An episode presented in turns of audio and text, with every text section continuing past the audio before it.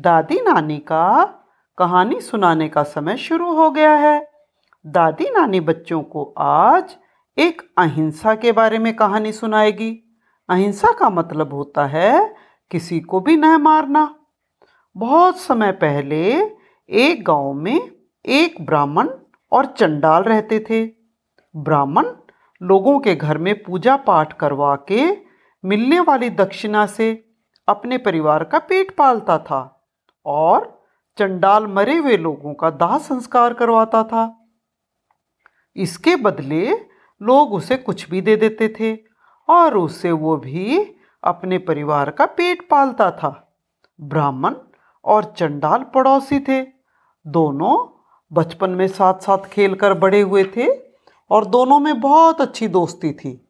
दिन भर अपना अपना काम करते शाम को दोनों एक पेड़ के नीचे बैठकर गपशप करते और इस तरह से उनकी दिन भर की थकान भी उतर जाती। एक बार जब दोनों मित्र पेड़ के नीचे बैठकर बातें कर रहे थे, तभी चंडाल ने कहा, ब्राह्मण को कि दोस्त, मैंने बहुत सी तपस्या करके भगवान से कुछ पावर्स लेने का डिसाइड किया है। मैंने सोचा है कि कुछ मैं तपस्या करूँ जिससे भगवान मुझे ब्लेस करे और मुझे कुछ ऐसी पावर्स दे जिससे हम लोगों का भला कर सके। ब्राह्मण को चंडाल की ये बात पसंद आई और उसने कहा, ठीक है, हमें तपस्या करनी चाहिए। ऐसा अच्छा रहेगा, इससे मेरी नॉलेज भी बढ़ेगी और मैं फ़ेमस भी होऊँगा। ये सोचकर उसने चंडाल से हाँ कर दी। अगले दिन वो दोनों सुबह नदी के किनारे तपस्या करने के लिए चल दिए। नदी के किनारे पर दोनों बैठकर तपस्या करने लगे मेडिटेशन करने लगे। कुछ घंटों तक वो शांति से वहाँ बैठे तपस्या करते रहे। तभी तेज तेज आवाज़ों के कारण उन्हें अपनी आँखें खोलनी पड़ी। ब्राह्मण ने देखा, कुछ मछुआरे नदी के तट पर खड़े हुए मछलियाँ पकड़ रहे हैं। वे नदी में बड़े बड़े जाल डाल रहे थे। जाल में फंसी हुई मछलियाँ छटपटा रही थी। पहले पकड़ी हुई मछलियों को मछुआरे नदी के तट पर सूखने के लिए डाल देते थे। जब ब्राह्मण की नज़र धूप में सूखती हुई मछलियों पर पड़ी तो वो सोचने लगा, ये मछलियाँ कितनी सुंदर लग रही हैं।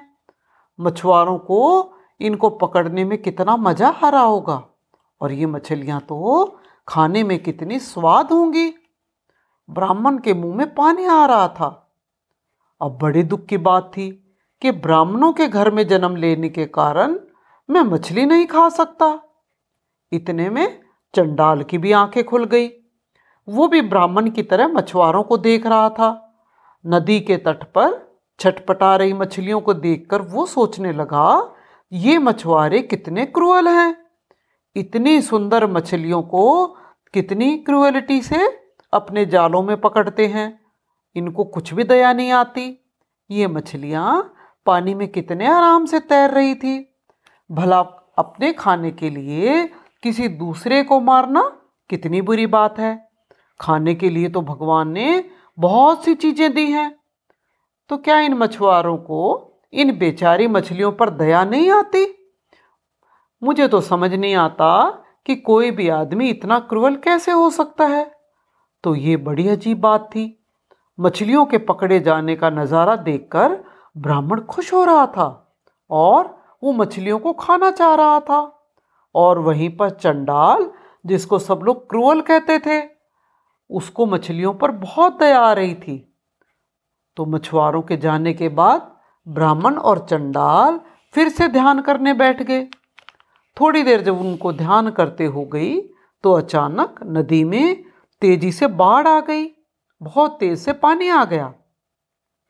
ब्राह्मण और चंडाल ने वहाँ से भागकर अपनी जान बचाने की बहुत कोशिश की, लेकिन वो सफल नहीं हो पाए और बाढ़ की चपेट में आ गए।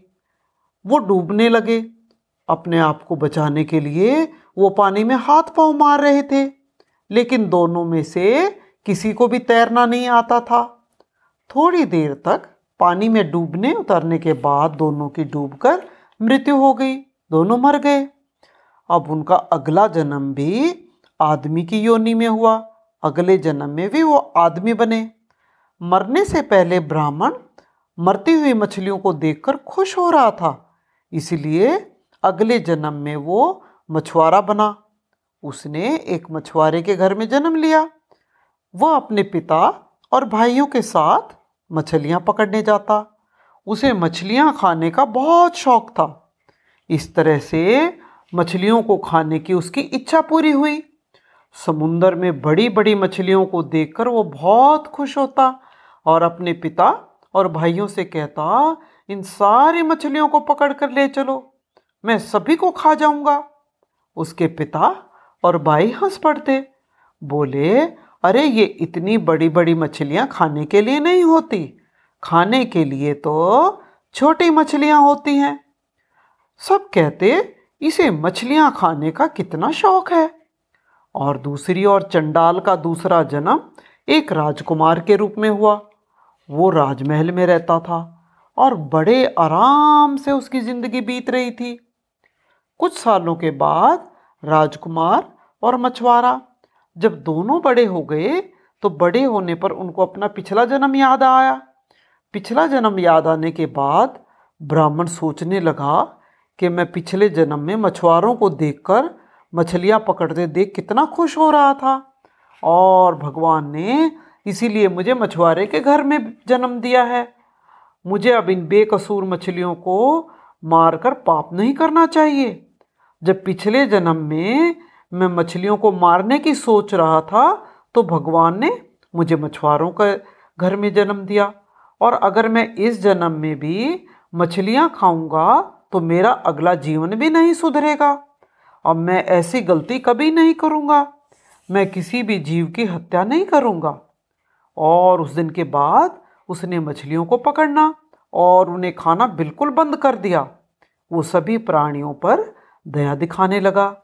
इसी बीच राजकुमार बना चंडाल अब राजा बन गया था और वो बड़े न्याय से अपने राज्य पर शासन करता था। उसको भी पिछले जन्म की सभी बातें याद थी। वो सोचता कि मैंने पिछले जन्म में मछलियों के लिए दया दया रखी थी और शायद इसलिए इस जन्म में मैं राजकुमार बन गया हूँ और अब मैं राजा बन गया हूँ। मुझे तो अहिंसा का और भी पालन करना चाहिए। पिछले जन्म में मैंने मछलियों पर दया की थी और शायद भगवान ने इसी के इनाम देकर मुझे राजा बनाया है। तो राजा बनने पर तो मुझे अपनी प्रजा का ध्यान रखना चाहिए और किसी पर भी मारना नहीं चाहिए, अत्याचार नहीं करना चाहिए और हमेशा अहिंसा का पालन करना चाहिए। इस तरह से ब्राह्मण और चंडाल दोनों ने अपने इस जन्म में अहिंसा की कसम ले ली और उन्होंने पूरा डिसाइड कर लिया कि अगले जन्म में भी वो हिंसा से दूर रहेंगे। तो बच्चों, हमेशा सबको हिंसा नहीं करनी चाहिए और अहिंसा का पालन करना चाहिए। आज की कहानी यहीं ख़त्म होती है।